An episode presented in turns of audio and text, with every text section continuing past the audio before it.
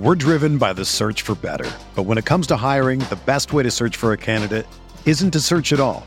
Don't search match with Indeed. Indeed is your matching and hiring platform with over 350 million global monthly visitors, according to Indeed data, and a matching engine that helps you find quality candidates fast. Ditch the busy work. Use Indeed for scheduling, screening, and messaging so you can connect with candidates faster. Leveraging over 140 million qualifications and preferences every day, Indeed's matching engine is constantly learning from your preferences, so the more you use Indeed, the better it gets. Join more than 3.5 million businesses worldwide that use Indeed to hire great talent fast. And listeners of this show will get a $75 sponsored job credit to get your jobs more visibility at Indeed.com slash BlueWire. Just go to Indeed.com slash BlueWire right now and support our show by saying that you heard about Indeed on this podcast. That's Indeed.com slash BlueWire. Terms and conditions apply. Need to hire? You need Indeed.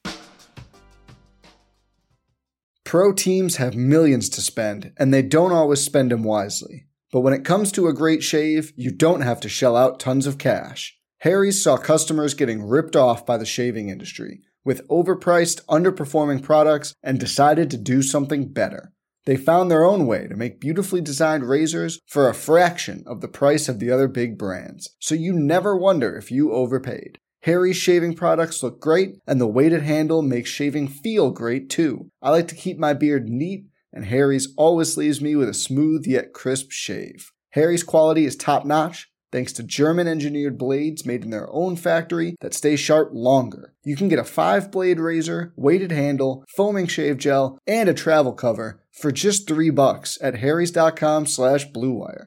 And Harry's has the highest customer satisfaction in the shaving industry, plus a convenient subscription option that you can cancel at any time. Getting the best doesn't mean spending the most when you shave with Harry's. Get started with a $13 trial set for just $3 at harrys.com slash bluewire. That's harrys.com slash bluewire for a $3 trial set.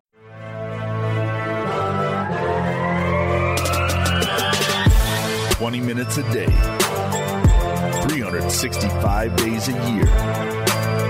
This is the Pack a Day Podcast.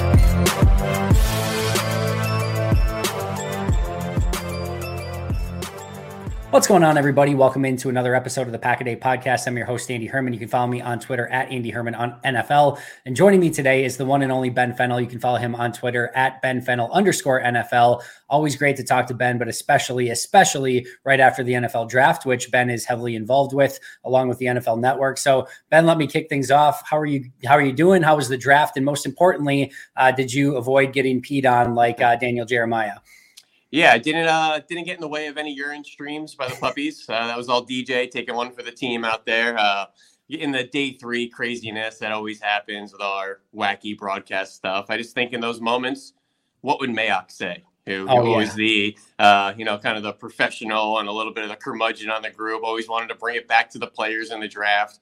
Um, that was a little moment of levity, which you need on day three. So that was fun. But the draft broadcast went great. It's such a build up uh, to a major event. It is a relief to be here Monday morning, back at home on the backside of the event. So much weight is off my shoulders. You might be able to visualize it and see it at this point. Um, can almost feel that golf course. Just a couple more things to uh, tie up here and do a couple recaps and say some goodbyes here at NFL Films, and then I'll be in summer mode before you know it and looking ahead to next class. So whenever you're ready to talk to next class, Andy, you just give me a call. I'll stop three putting that day and uh, come chat with you.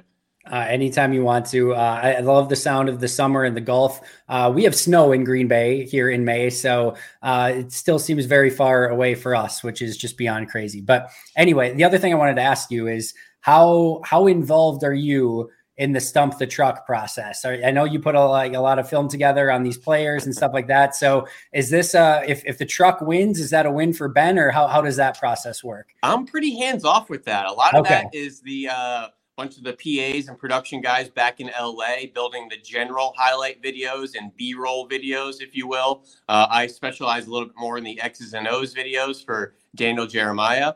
Um, I'm actually a little bit on the dark side there because I give Charles Davis and Peter Schrager a couple aces in the hole of some guys off the beaten path. As you all know, I love to find sleepers and guys from obscure schools and all over the place and give players attention that play football because there's football everywhere. The NFL will find you. So I actually slid a couple across to Charles Davis just as a uh, a few aces up his sleeve if he needed any. I think he used one, um, but I'm not too prideful either way. I always just love seeing the truck show up and just show how deep that inventory and database of video is. I think 1,800 highlight videos per prospect. So if they got their name called, they were pretty ready for it. And it's always a fun challenge on day three. Once again, you need those moments of levity out there. Yeah, very much so. I going back to Mayock for a second. I think the what was it an orangutan or somebody that made the yep, pick? The, the classic orangutan oh, picks. Yeah, that was uh that's a notable one that Mayock did not enjoy that day absolutely amazing. One of my favorite all-time draft moments is just Mayock's reaction to it. But I digress. Let's go over this draft and specifically the Packers version of this draft. So Ben, we talked prior to the draft, and one of the things that you said you wanted to see Green Bay accomplish was getting more talent and getting more playmaking. So we'll we'll break down this in much more granular detail in just a moment. But overarching, did you feel like Green Bay succeeded in getting more talent and playmaking in this draft? Absolutely. And it's going to be tough to debate. It's going to be tough to argue at this point. And I just want to throw in that one asterisk that last time we talked, this was a team that was not particularly aggressive in free agency in the lead up to the draft. Right. And we love that moniker of do you enter the draft ready to play a game? And we both kind of came to this consensus this roster wasn't ready to play. Now, the other side of that, it's going to be very easy to upgrade and make improvements in the draft. And I think right. that's what the Packers did and it's going to be really tough to argue because they didn't fill those needs through free agency. So it's not a debate on did they improve, did they upgrade? They clearly got better. They clearly added talent. Now let's just see if all the pieces in the puzzle work together and on what timeline the pieces are going to work together. Because we all know not everybody's development and incorporation to the NFL works at the same speed. So let's see who's ready to play day one and let's see who's going to maybe take some time and has some promise in the future. Yeah, I think the nice thing is they did attack it in a variety of ways: two tight ends, three wide receivers, a running back. They get a backup quarterback, so different uh, different timelines maybe for those players, but at least they've given themselves some options. Especially going back to last year too, three more wide receivers and Watson, Doubs, and Toure. Um, so it's going to be very interesting to see how all of these pieces on offense fit together, especially in the post Aaron Rodgers world. Let's start with pick one though, Lucas Van Ness. Before we break down Van Ness in more detail four interesting guys there for Green Bay. Van Ness is there, which is the classic Green Bay Packer pick. You've got Jaxon Smith-Njigba, which is the antithesis of a pa- uh, classic Packers pick. We know they avoid weapons in the first round, like uh, grim death. Uh, they get, you know, Gonzalez is still there that ultimately goes to the Patriots. Christian Gonzalez, really fun corner that maybe, you know, wasn't expected to be there. He falls to them. And if they wanted to go offensive line, Broderick Jones is there as well. Four very interesting players. Obviously, there's others. The tight ends are all on the board at that point. But thoughts on them going Van Ness over maybe some of those other options? Yeah, I had a slight edge to Broderick Jones in that situation. I think life after Bakhtiari is getting quickly in the rear view and up on our uh, rear bumpers there. And I think preparing for that position for a young quarterback is going to be critical. So I thought maybe offensive line would be in play. I think I precursored it last week. I felt confident it was going to be edge or tackle. Yeah. or edge or offensive line. It's just the Packers' philosophy. I think Gutekunst really hammered that home in his post press conference about positional value and how they view uh, premium positions receiver just isn't in the cards there for them at that position in the draft. So I was thinking edge tackle. I had a little bit of a soft spot for Broderick Jones, but the more I see the Van Ness pick and I start to talk myself into the future of the offensive line just for a second here, this may end up being a kick Elgton Jenkins out to left tackle. You know, let Zach Tom and Nijman compete at right tackle. And don't forget about third round pick Sean Rhyan from last year. So it could be a battle between Sean Rhyan, John Runyan Jr., Royce Newman, and maybe another guy competing for the two guard spots. Suddenly you start framing it like that, Andy. Might have a competent five here for another two or three years. So I think there's some interesting talent uh, to still consider on this roster. There's some com- uh, competitions at spots. I think that's good. Uh, so going right to the D line there with the 13th pick, I'm kind of coming around on it. Yeah, I don't mind it either. And I think it certainly made some sense, especially look at this is probably Preston's last year. Rashan's coming off a torn ACL, and Enagbare still has some upside, but he still has to develop. And we haven't exactly seen a bunch of second year jumps from Green Bay Packers as of late. Hmm. Going back to offensive line for just a moment before we get to Van Ness here, and I'll let you break him down in, in greater detail. But I thought one of the most surprising things of this entire draft is that they didn't draft an offensive lineman in the entirety of the draft. But to your point, they're sort of in an interesting position along the offensive line. Right now, they've got probably six starters in Bakhtiari. You've got Zach Tom, as you mentioned, Elgton Jenkins, Josh Myers, John Runyan Jr., Yosh Nijman. You kind of got six guys that have been starters or project as potential starters this upcoming year. So you've kind of got those guys. As you mentioned, moving forward, um, they, well, they also have some guys who have started in the past. I know maybe not the Packers fans' favorite players, but um, Royce Newman has started a good chunk of games in this league already. Um, you know, so they, they've got a, a, couple guys there. And then they also have some developmental pieces that they've sort of sniped uh, and, you know, an undrafted free agency late in the draft and also from another team in Luke Tenuta, who was a draft pick last year, who they claimed off of waivers. They've got Caleb Jones. They got Rasheed Walker. As you mentioned, Sean Rhyan, And I, Goody mentioned this as well, but I, I had talked about it also where – you almost get to a point in the draft where if it's a sixth round offensive lineman, you're basically taking somebody as a developmental guy. And in order to do so and keep them on the roster, you have to cut another developmental guy that you've already spent a year with. So Great at point. some point, Great it just point. didn't make sense to sort of draft one of those guys. Yeah. And Sean Rhyan, don't forget, was a third round pick last year, one of yeah. four players in the NFL that were day two picks and didn't play a snap. So taking him in the third round, that's no slouch of value. That, that has plans. That has, you know, uh, you know, usage. You know, that's they want to put Sean Rhyan on this roster for a reason and just put Sean Rhyan's name up and down the third round this year. And look at the other types of players that went across the NFL. Third round picks in day two are no slouch. So yeah. expect Sean Rhyan to be in the future plans and easily at least compete for either guard spot moving forward.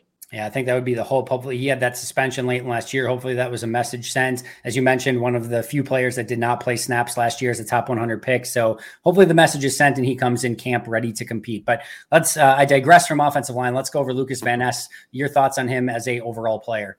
Yeah, I, you know, I think Packers fans kind of know what he's bringing. He's a really young, exciting, hard charging, powerful, versatile defensive lineman. He's 21 years old, has just scratched the surface with, I think, his ability, his upside, his maturity, his growth.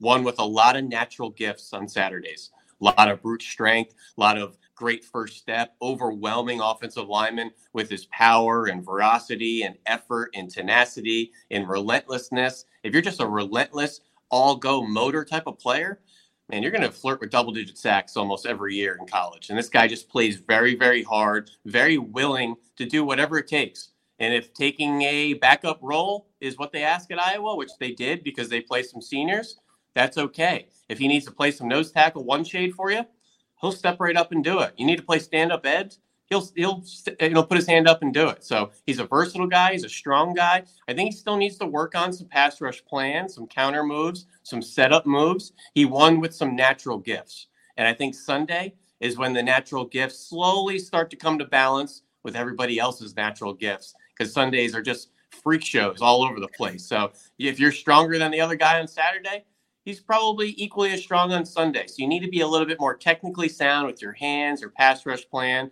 your counter moves, your awareness, your setups, things like that. But for a 21 year old that's just scratching the surface, Van Ness is a very exciting addition to this Packers team and really any defensive line room across the NFL. Excited that he landed here in Green Bay. Yeah, there's not a, a, team in the NFL that wouldn't be excited to add him to the you know defensive. And, and really quick, Andy, just for a Packers perspective, just think about the snaps Dean Lowry has played for this team over the past few years. And let's just slide him right in and say he's going to take every snap Dean Lowry played the last three to four years. You're upgrading the talent there immensely.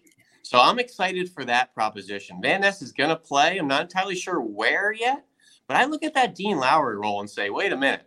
I think we just got a little bit more juiced up there, a little more explosive there, a little longer there and a little bit more playmaking finish there. And that should excite Packers fans. Yeah, that's a really good way to look at it. Um, like I said, I think every defensive line room in the NFL would be certainly happy to have a player like that. I, I know they're not the same player, but I feel like there's a little bit of that same progression baked in that we saw with Rashan Gary that we're potentially could be looking at here with Lucas Van Ness. Obviously, big time raw athlete coming out of a Big Ten school. And um, you know, I think, you know, if you look at Gary, what he played a couple hundred snaps his first year was almost like a redshirt season. I think Van Ness is going to, um, you know, past that very quickly and very easily this upcoming season with where they're at, especially with Gary coming off of a torn ACL. But I think you could see his first year, first couple years, even it was sort of that raw tools. And then, you know, end of year two, early year three, you started to see him add some moves to that repertoire and start to become a more well rounded player. I think there could be a similar sort of trajectory here, but maybe just a little bit souped up with how many snaps he needs to play as a rookie. We're driven by the search for better. But when it comes to hiring, the best way to search for a candidate isn't to search at all. Don't search match with Indeed. Indeed is your matching and hiring platform with over 350 million global monthly visitors, according to Indeed data, and a matching engine that helps you find quality candidates fast. Ditch the busy work. Use Indeed for scheduling, screening, and messaging so you can connect with candidates faster. Leveraging over 140 million qualifications and preferences every day, Indeed's matching engine is constantly learning from your preferences, so the more you use Indeed, the better it gets. Join more than 3.5 million businesses worldwide that use Indeed to hire great talent fast. And listeners of this show will get a $75 sponsored job credit to get your jobs more visibility at Indeed.com slash BlueWire. Just go to Indeed.com slash BlueWire right now and support our show by saying that you heard about Indeed on this podcast. That's Indeed.com slash BlueWire. Terms and conditions apply. Need to hire? You need Indeed. Pro teams have millions to spend, and they don't always spend them wisely. But when it comes to a great shave, you don't have to shell out tons of cash. Harry's saw customers getting ripped off by the shaving industry with overpriced, underperforming products and decided to do something better. They found their own way to make beautifully designed razors for a fraction of the price of the other big brands, so you never wonder if you overpaid. Harry's shaving products look great, and the weighted handle makes shaving feel great too. I like to keep my beard neat, and Harry's always leaves me with a smooth yet crisp shave. Harry's quality is top notch, thanks to German engineered blades made in their own factory that stay sharp longer. You can get a five blade razor, weighted handle, foaming shave gel, and a travel cover for just three bucks at harrys.com slash bluewire. And Harry's has the highest customer satisfaction in the shaving industry, plus a convenient subscription option that you can cancel at any time. Getting the best doesn't mean spending the most when you shave with Harry's.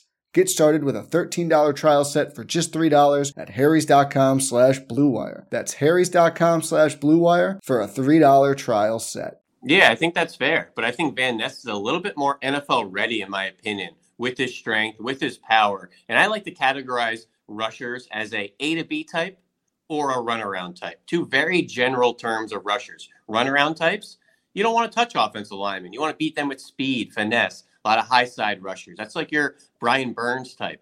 A to B, straight line rushers, power rushers. They want to go through offensive linemen, get on a half man, blast inside shoulders, win with power.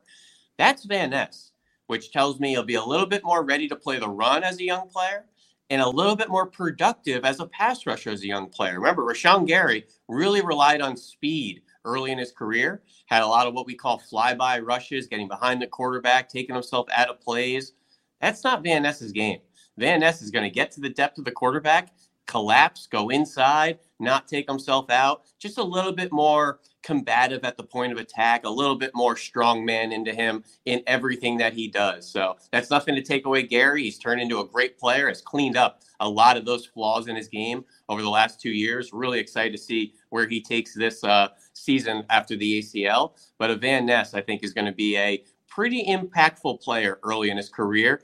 Just don't ask him to play a thousand snaps and up and down the D lineman as a young player. Give him a role, give him a skill set, give him a position, and say, go dominate that one thing first. And I think the nice thing is with the expectation that Rashan comes back, hopefully earlier in the year, you know, at, at Edge, you know, Enagbare, Preston, you know, Van Ness and Gary is like a really fun group of four players that you can rotate along the edge, bring a little bit different things to the table. And then on the interior, they got kind of their Devonte Wyatt, Kenny Clark, TJ Slaton. They draft two guys later in the draft that we'll probably talk about a little bit, but then you also can rotate him in a little bit in there. Once that whole defense is together, if you can get to that point, like hopefully there is a little bit more of a, all right, we don't need to play play him, you know, like you said, 900,000 snaps. Yeah, I think manage, managing the expectation, the role of the rookies is as as important as anything. um, not only just their development and just being comfortable with the game, what you ask of them is really important too. That's really well said. I, am a huge believer in getting players off to a strong start and having a functional role for them that they can come in and succeed at. I I think Josh Jackson probably would have not turned out almost no matter what, but I think bringing him in as a outside zone corner, what he was in college all the time, and then immediately bringing him in his first year and playing him as a man-to-man slot corner, like you could not ask for a worse way to set him up for failure. Like you're setting him up to fail early. You get no confidence when you're playing out a position in a position that just doesn't fit your skill set. And like I said, maybe he would have ended up not working out anyway, but at least give the guy a chance to do what he can do well rather than putting him out of position and like you just lose that confidence immediately. And Andy, one thing I think is just a bit of a buyer beware is Gutekunst's reinforcement and LaFleur's that these young guys are going to have to step up and contribute right away. Yeah. And this is the full cycle of not going into the draft ready to play. That didn't that means you didn't address those major needs through free agency with veterans. Puts a lot of onus on the young guys. And just based on the percentages and everything we know in history, some guys are going to fall on their face. Some guys aren't going to be the part. Some guys are going to leave you a little disappointed. Doesn't mean they're bust right away. The developmental curve may be a little bit elongated or different than other players, but it's going to be turbulent. And there's going to be some excitement and a lot of highs at young, exciting players. There's going to be some lows too. This is the you know, cycle and chaos you get with young players. It's exciting, but it's going to have some growing pains too. So managing those expectations very important for the season. Well, the good news is outside of David Bakhtiari and Aaron Jones, pretty much everyone has that chaotic excitement to it. Right. So it should be a chaotic, exciting offense this year. Speaking of rookies that are going to have to probably play right away and be given roles right away, let's talk about the two tight ends. Green Bay gets Luke Musgrave at the beginning of round two, and then they go back and double up on it. Tucker Kraft in round three, attacking a deep tight end group very early in the draft. Um, really like both of these picks, but what were your thoughts on how both of these players can impact the Packers moving forward?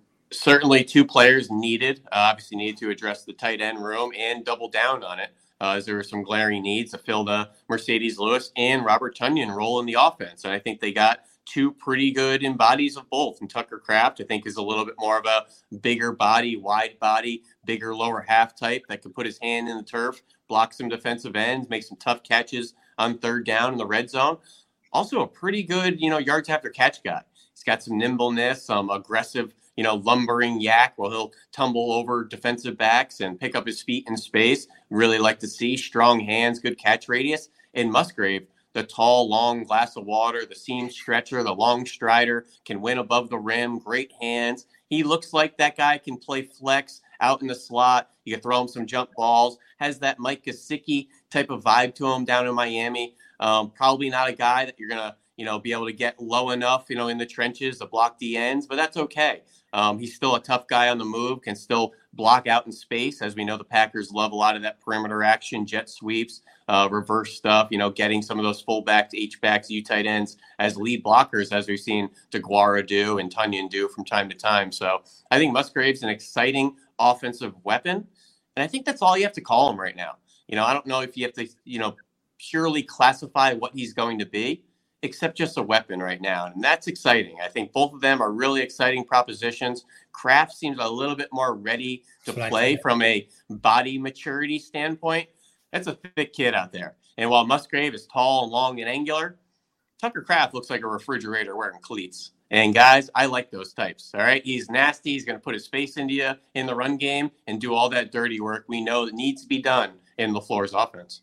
I think Tucker Kraft is going to be more of your all right, just go do what kind of Tonyan did and go play the wide tight end. And I think Musgrave is going to be more of like, all right, this guy's too talented. Maybe he can't do some of the like the all around tight end stuff that we want, but how can we get him in mismatches? How can we utilize him in the red zone? I think when we talk about having a plan for a rookie, my guess is Matt LaFleur has already drawn up things in his notebook of how he can get Luke Musgrave matched up with some advantageous positions. I think you can move him all around, as you mentioned. One of the things I liked as a blocker, and you kind of alluded to this, is he really did a great job of hitting his landmarks. Now, once he got to that landmark and actually got somebody bodied up, then it became a little bit more of a of an issue at times, and he could get thrown around a little bit. But you could tell he cared. You could tell he wanted to get to those spots. You could mm-hmm. tell uh, uh, that he had some uh, attention to detail with it, which I liked. But just going to have to probably add a little bit of functional strength if that's even what you ultimately want him to do, or if you just want him to be that mass, you know, mismatch piece. In Oregon State, that's a run first offense. They love yep. their under center, outside zone, split flow stuff that you see out in Green Bay and with McVay and all those schemes. That offensive line two years ago was a Joe Moore Award finalist. That's a nasty run game, really good blockers. You don't play at Oregon State unless you're willing to play the run game.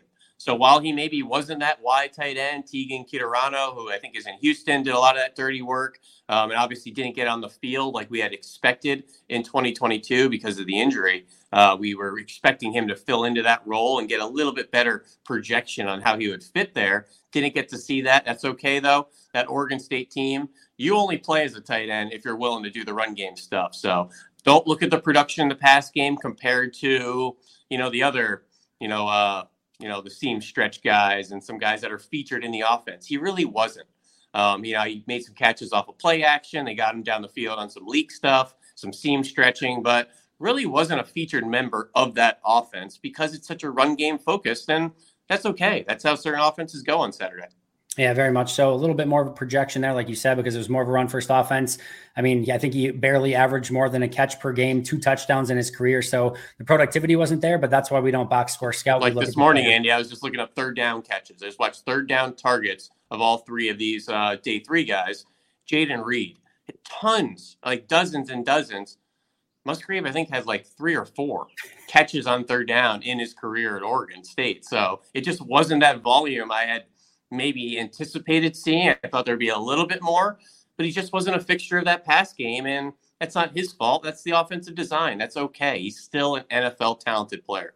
Very much so. Uh, let's go to the other pass catchers, the wide receivers. They get Jayden Reed in the second round. Uh, they come back and take Dontayvion Wicks in the fifth round, and then they finish their draft up with Grant Dubose in the seventh round.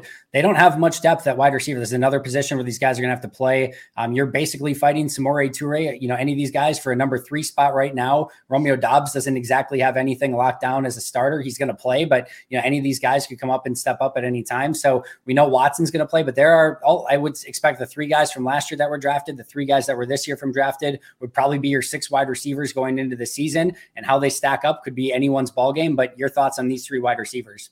Well, they're going to be competition on the depth chart. And these are three competitive SOB type of receivers on the field.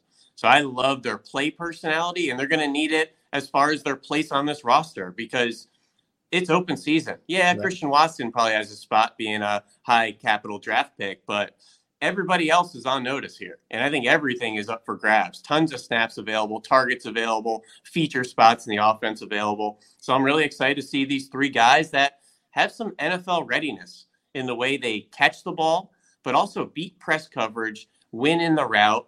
And I think their stacking order of the draft really just spoke to the traits that they brought. Jayden Reed tested exceptionally, has a little bit more yards after catch juice, a little bit more return upside. You know, Dontayvion Wicks, though, excellent at the catch point as well. Excellent beating press coverage. Not a testing wonder, though. More of a 4-6-2 type of guy, um, but a guy that can knows how to win off the line and win in the route and catch the ball. That's an NFL receiver right there. You know, we see those types come out all the time in the draft. And Grant Dubose out of Charlotte, similar type. You know, a guy that's not a wow tester, but a really firmly built receiver at 6'2, 200 pounds, and can play so strong in every phase of the route. We talked about getting off the line. We talked about winning in the route. These guys are also tough at the catch point, too. I absolutely love that. There's nothing finesse in any of these receivers. And I know Jayden Reed maybe didn't meet the size threshold. He plays bigger than whatever he's listed at 5'10 and change or 5'9 or whatever he is. These are three dogs out there. So I'm really excited. You all know I'm a big Jayden Reed guy. I think he was one of the underdog sleepers of this draft, and I have big expectations for him. I think he's going to be a playmaker on Sundays. Yeah, I think it's a really fun trio of wide receivers with Dubose. There are a couple plays in the same game. One where he, um, you know, gets down the field for an explosive touchdown, and then in the same game catches a little crosser near the red zone and runs through three defenders to get into the end zone for a touchdown. You love to see that mix of all right, he's got some playmaking, but he can actually, you know, run through people's faces as well. He's got crazy catches too. He's got catches where he's pulled them off DB's head, off their back impressive adjustments. I know Jayden Reed's got the my ball catch point one on one plays. Grant Dubose, I think, uh, might be right up there with him. And my one last note about Dontayvion Wicks, I loved him watching him over the summer. This guy came off a 1,200 yard season. They would have nine touchdowns last year in yep. 2021, 20 yards a catch. Took Devon Witherspoon a few times last year in their matchup. That was one of my more intriguing rematches this season. Yeah, he got the best. Uh, I think Witherspoon got the better of him this matchup. Virginia just had some trouble this year. Wicks fell off a little bit. He didn't have the connection with the quarterback. The quarterback didn't play as well. Also, a lefty. It just all looked bad out there. Had some drops. Don't forget, Virginia went through some things as a program as well. So that 2022, just collectively, did not go to plan for Dontayvion Wicks. I'm going to give him the benefit of the doubt, benefit of the doubt, and say he's going to get back to that 2021 form on Sundays. And he's 6'2", 203 pounds. He ran 4.62. My comp is Jakobi Meyers, who ran 4.63, mm-hmm. Perfect. who just took a great free agent contract to the Las Vegas Raiders, who was a great day three pick and ended up being a fantastic contributor to the New England Patriots. Look out for Dontayvion Wicks to maybe take a similar path. Uh, that'd be perfect for Green Bay. And yeah, Tony Pauline and I had a conversation about the same thing where Virginia's offense just basically fell off the face of the earth. I think the quarterback's now transferring and, and did, yeah. like ev- everything just went to crap. So like you but said, we it, all know the off, you know, what happened in there, that campus, that program. I think we all feel for everybody in that locker room. Yep. And we don't want to bury anything that happened on the field in 2022. Must have been very hard for these young adults and guys trying to, you know, find their footing in the next level and become professionals. Awful thing that happened there at Virginia. So I wish Wicks the best. I'm happy he got selected because he really deserved it. Yeah, that's very well said and well thought out. Um, any other thoughts? Obviously, they had like a bazillion uh, third day picks, uh, but any other players that stood out for you on day three? Yeah, you know, I think the Carl Brooks and the Colby Wooden guys are, are going to be a lot of fun. Versatile D lineman. Carl Brooks, another guy he's got a bad looking body. He's a wide body DL out there, but he's got knows how to get after the passer. He's got 160 career quarterback pressures, a little raw against the run. If anybody in NFL circles knows the name Kerry Hyder, who is a hired gun defensive yep. lineman in the NFL, keeps getting jobs with the Niners, Lions, the Lions. 49ers, yep. I don't know where he is right now, but he's got a job somewhere. Yep. That's Carl Brooks out there. He's a guy that doesn't look the part. He's going to keep getting jobs. Now, Brooks needs to be a little bit better with the run and block ID, awareness on early downs, things like that. Might just be a situational pass rusher early on, and that's okay. And Colby Wooden, I thought Tony Pauline hit it right on the head. You saw him as a true freshman, and you said, whoa, this guy's going to be a first round pick in two years. Guarantee it. All freshman team in the SEC in 2020 just leveled off a little bit as that Auburn program kind of leveled off a little bit the past two or three years. High expectations for tons of people, not only Colby Wooden, but the Derrick Halls, the Bo Nixes of the world. That program kind of came apart at the seams too. Remember the way we were talking about Tank Bigsby after yeah. his freshman year? Thought he was going to be a top 15 pick, no doubt about it. That guy ran through the SEC and then everybody kind of leveled there off there at Auburn. Certain programs don't keep on the rise with developing these players. Auburn is one with that asterisk. So Colby Wooden, Carl Brooks, really excited to see those versatile pieces just find their way on the defensive line, and see where they can use them. This is going back a very long way, back around it was before it was before Kabeer was drafted for Green Bay. I was reading an article. I forget what I was. I was reading something on on scouting players, and um, but they said at the time they're like at some you at some point trust pass rush production like, unless you have a really awful you know by like you're a negative percent you know percentile athlete or something like that where you just don't have any juice to win in the NFL at some point just trust the sack production and the pressure production if they know how to get to the quarterback some of these guys are just hunters they know they find a way it doesn't matter who's across from them doesn't matter who's at quarterback doesn't matter if they have a little bit of a worse body than the guy across from them they just know how to find the quarterback. And every time that I watch Carl Brooks at Bowling Green, I felt there was a little bit of that of just like, you know what? You can line him up wide, you can line him up inside, you can line him up anywhere. It doesn't matter. He just finds his way into the backfield and making plays. I trust that. And I'm hoping that, like Kabeer back in the day, um, who had insane uh, production and, you know, went in the fifth round, had crazy sack production at San Diego State. It turned out they're obviously two totally different players. Um, right. But sometimes you just trust the production. Yeah, I think that's absolutely fair. There's some guys that just have a knack at getting upfield, getting after the quarterback, slithering past blockers. It's obviously a different type of play in combat than defending the run, which I think Brooks has some things to work on. Um, was probably most people either one or one A vote for combine snub. I think people wanted Marte Mapu out of Sac State yeah. to go, and Carl Brooks seemed like he was the other one. So I hope he still has that chip on his shoulder. Glad he got his name called on day three. And for that last conversation on day three, Go look at my Twitter account. Been hyping up Anthony Johnson. Andy, this kid's going to start. He's going to start. I don't know why he lasted the seventh. I don't know how the Packers particularly valued a kicker and a backup quarterback ahead of him, but glad they eventually got Anthony Johnson. His tape has blown me away. I think this kid's on a track to start and fill him right into that Adrian Amos role. I think that's going to be a perfect type of safety role, more of a top down type of safety with some serious tenacity, some feistiness. He's from Florida. I like defensive backs from Florida. They're just different. They're faster, they're nastier, they are football ready out there in Florida he's a fun player. Cornerback background, slid to a safety nickel spot this past season. He's a fun player. Anthony Johnson Jr., he's going to be a fan favorite in Green Bay. I'm excited for him. He brings some special teams value as well. Yep. And you look at that. I, I, learned over the weekend that Tariq Carpenter has moved from safety to inside linebacker. So that's one okay. less safety on the depth chart. Makes sense based on the body. I think. Yeah, he was 220. He was 220. I'm sure he's up to 225 now, maybe even 230. That's yep. a good transition. Yeah. Totally agreed. Uh, but that leaves you with Darnell Savage, who also is on the last year of his deal. And probably the only reason he's on the roster is because he has that guaranteed contract. They go out and sign Tarvarius Moore for basically a vet minimum type of deal. They get Rudy Ford back on basically a vet minimum type of deal. Solid player. You got an Innis Gaines, and then you've basically got like a Anthony Johnson. Like there's not and then Dallin Leavitt's on the team. That that just throw him in the specialist group with your long snapper, your kicker, and your punter. You don't want to probably see Dallin Leavitt on the field as a safety. So the his competition for a starting safety spot, it may sound crazy, seventh round pick. You don't just immediately you know move the Green Bay's depth chart is there for the taking. If he can come in and show anything, he could legitimately earn a starting spot on this team. If I'm Anthony Johnson, I'm showing up first on the lines on drills. I'm acting like that's my spot. And like you said, there is kind of a path to him starting there and pretty early. So I'm excited for him. How does the team view Keisean Nixon? Purely a corner type? Slot. Yep. They, slot, they basically okay. so they basically come out and said that he is going to be their slot corner this year. Is that that's their expectation? So um, the interesting that was interesting because they have got they've got Douglas you know, Stokes and uh, obviously Jaire on the outside, immediately people jump to the conclusion, oh, Rasul is going to move to safety. He practiced there a little bit in training camp a season ago. It sounds like it's more of Eric Stokes is going to take time to recover from his injury, unfortunately, and probably is not going to be ready to start the season. So it's going to probably be Jaire and Rasul on the outside with Keisean on the inside, and then they'll work, you know, Stokes back slowly as he recovers from injury. Hmm, that's fair. That's fair.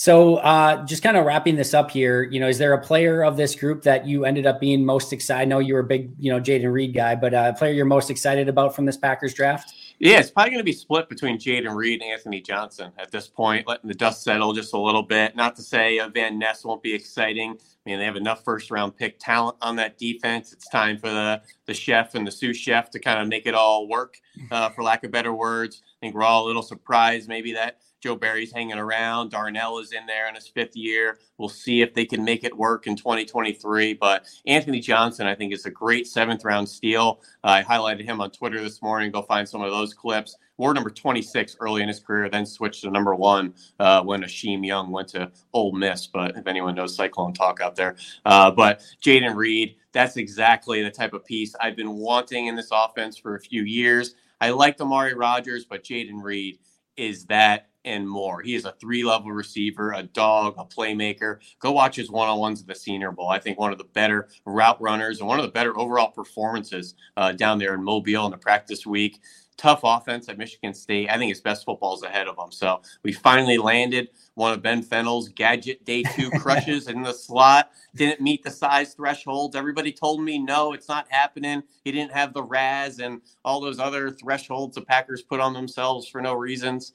Jayden Reed, I think, is going to be a good weapon for this offense. Exciting to to see it. And the Sean Clifford conversation, clearly overdrafted. But when you go into the draft with a need, you typically overvalue. So if you didn't go in with a veteran there as your number two and just let the board fall to you, some more went off in round four, and you probably got a little nervous when you saw DTR and Haener and some of those guys personally. I thought Tanner McKee was a higher prospect. I thought Jaren Hall was a slightly higher prospect. Even a Max Duggan from TCU, I thought could have been a higher prospect than a Sean Clifford. Green Bay brought him in for a 30. We know they bring him players in, Andy.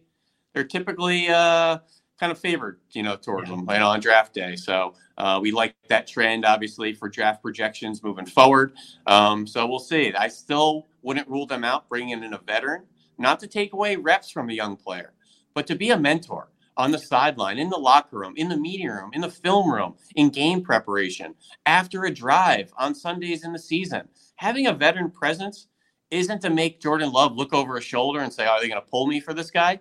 No, it's for a leadership, it's for a mentor. And I think there's a lot of great backups in the league. The Josh McCown types, the Brian yeah. Hoyer types that know their place and know that their job is the mentor and tutor the young players. And I think they're still going to grab one of those types would not shock me whatsoever. They, I, I think they're, mm. we'll see them be maybe a little bit active in some of these veteran minimum type free agent signings. Backup yeah. quarterback one, I certainly still think they're going to have an eye on. I think they're probably going to see. Uh, my guess is they'll probably bring in an undrafted guy, either probably, even if it's just for like a camp tryout, and they'll mm-hmm. see what Clifford and and maybe the undrafted guy can do um, in the rookie mini camps and maybe a couple early OTAs. And Andy, it could be a could be an XFL guy. You know, it could yeah, be a guy that's just been point. playing type of thing. You know, a guy that's and trying to resurrect his career and get into a locker room and he's comfortable just getting on a roster somewhere. So I think it's open season to fill that spot. And Ben DiNucci, Luis Perez, a couple guys out there. No question. Could, yep. Absolutely. Um, uh, other thoughts, takeaways on this Packers draft as a whole as we kind of wrap this up? No, I think it was a pretty exciting draft class. I think, uh, you know, looking ahead to this Packers team, it's uh, obviously it was an interesting offseason and not really knowing uh, your future and how it was going to lay out as far as picks and money. And I think this team and roster and fan base are kind of relieved to have the roster dust settle just a little bit here, can move forward. And for all intents, certain teams, they have types, and I just think they got a b- bunch of Packer types out there. You know, I think some of the Tucker Krafts at us, you know, South Dakota State, and a Van Ness out of Iowa, and a safety out of Iowa State, and a receiver out of Michigan State. I just feel like they hit some of their types, and I think the fans are really going to welcome them in. And I'm excited to see this new chapter um, for whatever it brings. I think it's just going to be new and exciting. I don't think it's going to be all sunshine and rainbows. And if you can weather that, it's going to be exciting. It's going to be an up and down year.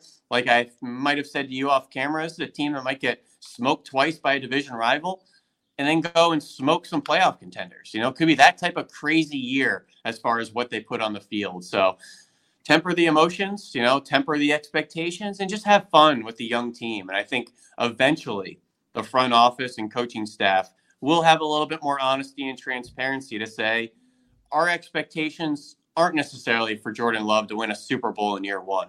That's crazy. As much as Gutekunst has said, our plans and our goals haven't changed. Yes, we all want to win the Super Bowl, but the expectations for this roster, I think, are really important.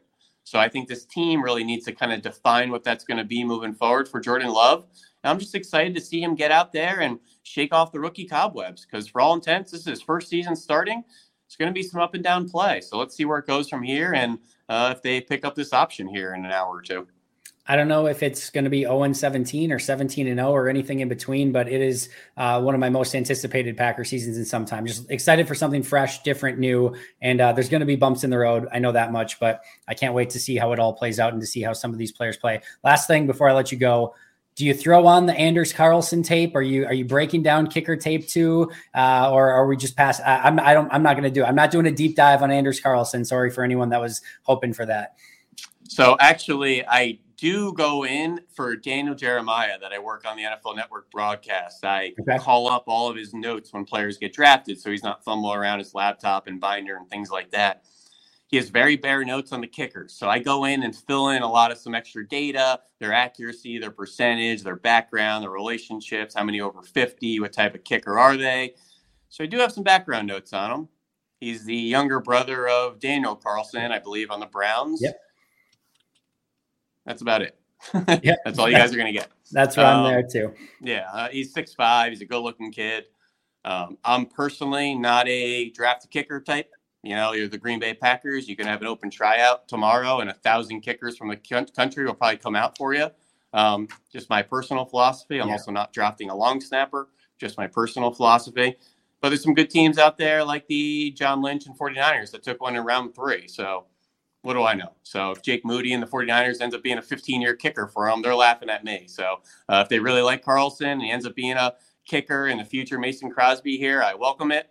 I really know nothing about him, um, but excited to, to see him in there. I think he was also an Auburn Tiger, so uh, I'll have to go back and see if he had the freshman prowess that didn't develop, uh, just exactly. like Colby Colby Wooden the other guys.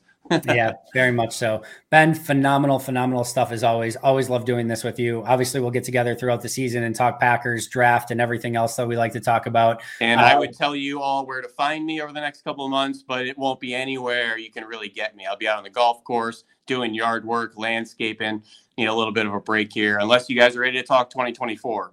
I could come up for air for that, but uh, obviously catch me on Twitter. I'll be breaking down these Packer prospects and draft picks uh, for the next week or so, and then probably take a little bit of a break. You can follow him at Twitter or at Ben underscore bet at Ben Fennell underscore NFL on Twitter. You can follow me at Andy Herman NFL. Ben, you've earned it. Enjoy the time off. Enjoy the golf course. That's going to do it for us. Until next time, and as always, go Pack Go.